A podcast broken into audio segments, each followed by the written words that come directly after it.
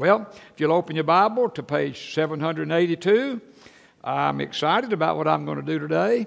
Uh, I want to talk to you today about a special kind of faith, but I, maybe the best way to go at it is this. I, I want to encourage you in life, don't let your situations in life determine your theology. Uh, I wanted to put that word theology in my title today, but I knew if I did, everybody'd go to sleep. Because nobody, that, that, that theology, people think of it as a bad thing.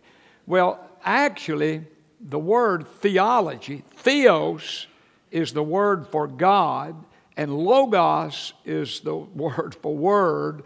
And so, what theology is, it's just simply the Word of God. That's the deal. But what happens in life, all of us do this from time to time, we let the situations that we go through in life somewhat determine our theology. And that is a very, very bad thing, and especially so if they are difficult situations. Now, let me illustrate what I'm talking about, and then we'll get in the scripture and we'll see where it, a good example. You know, if a person's theology, in other words, what they believe the Word of God teaches, believes that Christians, if you're a Christian, you'll never go through hard things, difficult things, etc. If, if that's a person's theology, they're going to become very disillusioned, and sadly, Sometimes they turn away from God. They get mad at God. They say, I don't get it. Uh, I, I thought if I had given my heart to Jesus that this bad thing wouldn't happen, that bad thing wouldn't happen. Well, they have a, they have a bad theology, but let me say it another way. They just have an, an, an unbiblical theology, a non biblical theology. Jesus said, In this world you will have tribulations. And some of the finest Christian people that I know. And uh, people that I interact with in many different ways, they, they go through a lot of bad stuff. And if they let their situations determine their theology, uh, it, it will be a train wreck. But not only that, if someone believes, and I know many people that believe this, that, you know, if you, whatever you pray is going to happen. It's just, that's the deal. That's their theology. Well, what happens, they go through situations and they pray about things, and those things don't happen like they've prayed about. Well, then the next thing you know, they just say, Well, this is nothing to prayer, there's nothing to God. And, and, and on top of that, they become just confused and discouraged and disillusioned. What they're doing, they're letting their situations determine their theology instead of letting their biblical theology determine how they will react to their situations. You know, you know, there's some that have like the name it, claim it theology. You just name it and claim it. It's kind of like we, you know, kind of like God's a puppet. And uh, I have good friends that are very sincere about name it, claim it theology. And, uh, you know, and um, I, I, hear these things sometimes. I'll be in a prayer group, and someone will give a little testimony about, you know, I, I prayed, for example, that the floodwaters wouldn't mess up our house. And boy, we didn't get a drop. And here's another dear family over here. They had six feet of water in their house. Well, how, or, or, or someone will say something like this You know, I prayed all of my life that our children would grow up and everything would work out great for them. And man, I tell you what, it's just, it's just like unbelievable how good all this is. Now, here sits another good family over here. They prayed equally well for their children and uh, maybe one of them didn't turn out like they'd prayed. And this family over here is kind of thinking, well, you know, I don't know what the deal is. They're over there telling me they prayed for their kids, and boop, and I prayed for mine, and boop, and this. Well, what these what these folks are doing, it, it's really sad. They're letting these situations determine their theology, and that is a very bad thing. Uh, others, uh, you know, they have a, a, a non biblical theology about how you go to heaven. And they just say, you know, that if you just live a good life and do good, etc., da da da, that uh, when you die, you're just going to all go to heaven. Well, there's going to be a lot of disillusionment about that. I want to encourage you as we kind of come to the end of 2017 and, and get ready to move into 2018 is, you know, I don't know what my situations will be in 2018, nor do you. I don't. I don't even know what my situation will be tomorrow, nor do you really either. But I know this I'm not going to let my situations determine my theology. Like, I've prayed for numbers of things that didn't turn out like I'd prayed. Well, but I understand that that situation is not going to determine my theology. Now, a great example of this are these three friends of Daniel that we read about in his book, in the book of Daniel. If you look with me on page 782, let me quickly, I'll begin reading in verse 13. Um, of course, the background, I think when I read, you'll figure out the background. And uh, it says in verse 13 Then Nebuchadnezzar, in rage and fury, gave the command to bring Shadrach, Meshach, and Abednego. So they brought these men before the king, O Nebuchadnezzar. Now, Nebuchadnezzar spoke in verse 14, saying to them, Is it true, Shadrach, Meshach, and Abednego, that you do not serve my gods or worship the gold image which I've set up? Oh, Nebuchadnezzar, they'd set him up this gold image, and when uh, the, the, the musical instruments would play, everybody was to bow down and worship that gold god. Well, these guys, Daniel's friends, would not do that. And so, what old Nebuchadnezzar decides to do is give them a second chance. In verse 15 said, Now, if you're ready at that time, you hear the sound of the horn, flute, harp, lyre, psalter, and symphony with all the kinds of music, and you fall down and worship the image which I've made, good. But if you do not worship, you shall be cast immediately into the midst of a burning fiery furnace. And who is the God who will deliver you from my hands? Well, boy, that, that gets your attention. Well, look how Daniel's friends respond in verse 16. They answered the king and said, O Nebuchadnezzar, we have no need to answer you in this matter. If that is the case, our God, whom we serve, is able. Well, that's what Jimmy was singing a while ago. Our God is able to deliver us from the burning fiery furnace, and he will deliver us from your hand, O king. Now, here comes what I want in my life.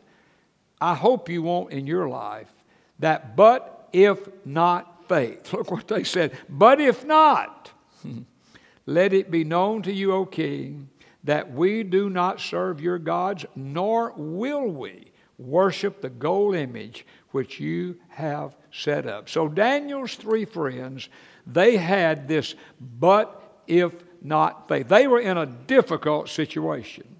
But here's the situation they didn't let their situation determine their theology. See, they, they had learned some things about God first, obviously firsthand, but they had learned some things about God that God had done in days gone by. It's very, very interesting. All this is taking place about 605 BC. I know we're not interested in dates, but hang on a moment.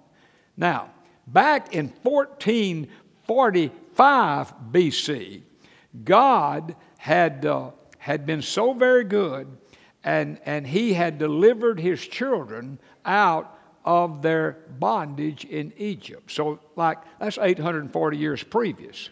Now, these guys weren't living 840 years ago, I wouldn't think. But 800, 840 years previous, God had done a wonderful, wonderful thing. He had delivered his children from their Egyptian bondage. Now, the word, no question, passed down. You know, people tell what God did to their children and their grandchildren, and then they tell to their children, their grandchildren. So we'll fast forward uh, 840 years is where we are in our scripture reading in, Daniel. And, and obviously, they, they must have, you know, been told, old prophet Isaiah says, Behold, the Lord's hand's not shortened, that it cannot save, nor his ear heavy, that he cannot hear. So here's, here's what I want to encourage you to do as we kind of come to the end of a year, is as you get in situations, and sometimes they're hard situations, they're just sometimes, at times, unbearable situations, unexplainable. Don't let the situations that you encounter determine your theology. Let your theology determine how you react to those situations. Now we say, I know that's right. The key, though, is how do we do that?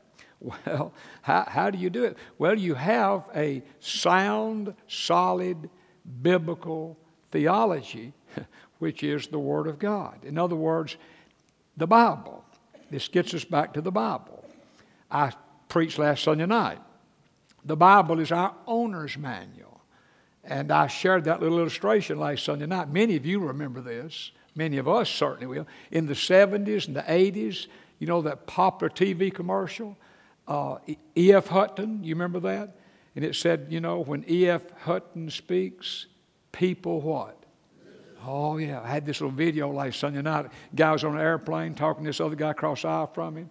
And he said, Well, what does your broker say? And he said, Well, my broker is E.F. Hutton. And E.F. Hutton says, and when he did, everybody on the airplane just jumped up out of their seats and got around that guy to hear E.F. Now, interesting, uh, E.F. Hutton's out of business. Smith Barney bought it. I've never seen the commercial. Everybody's listening when Smith Barney speaks, but maybe they do. But here's the deal God's not out of business. God's word has not been taken over by anybody else. The grass withereth, the flower thereof, the word of God endureth forever. So, what I'm saying today, when you really go through difficult situations in life, the only thing that works, I mean, you can get, you can get a pep rally, you can psych yourself up, but I'm telling you this when it's really a tough deal, what sustains us is a word from God. And the more you can know about the Bible, the better you will be. And what will happen, you'll have a biblical theology, not a Baptist theology, not a Methodist theology, not a Catholic theology, not any of that. No, no. A biblical theology. Here is the Word of God. It's our owner's manual. God made us. And you know, I hate to say, but it's so true. It's like our owner's manual with our vehicles. Have you ever read yours? Do you even know where it is? Mine is back with a spare tire in the back end of that thing. I thought it took up so much room in the glove. I do keep it in there so if I have a flat, I can figure out how to change the tire. That's really the only reason.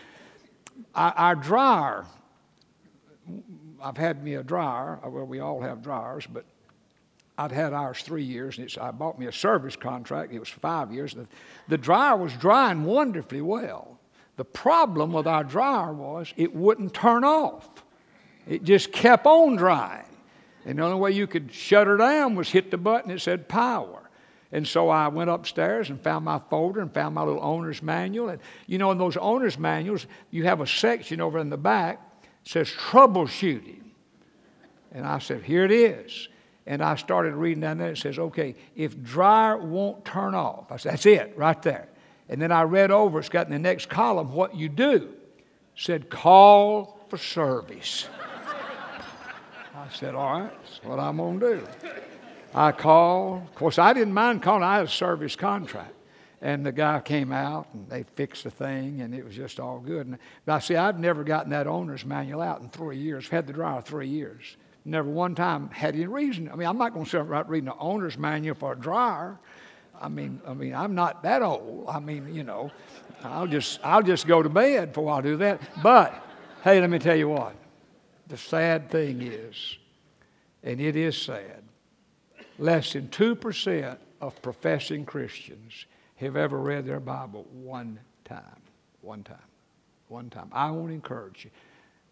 This is, this is theology. This is God's Word. And Father God, we bless you and thank you. And God, I know sometimes I get tricked up on that deal I talked about today. I can let a situation almost determine my theology. And I have to work not to do that.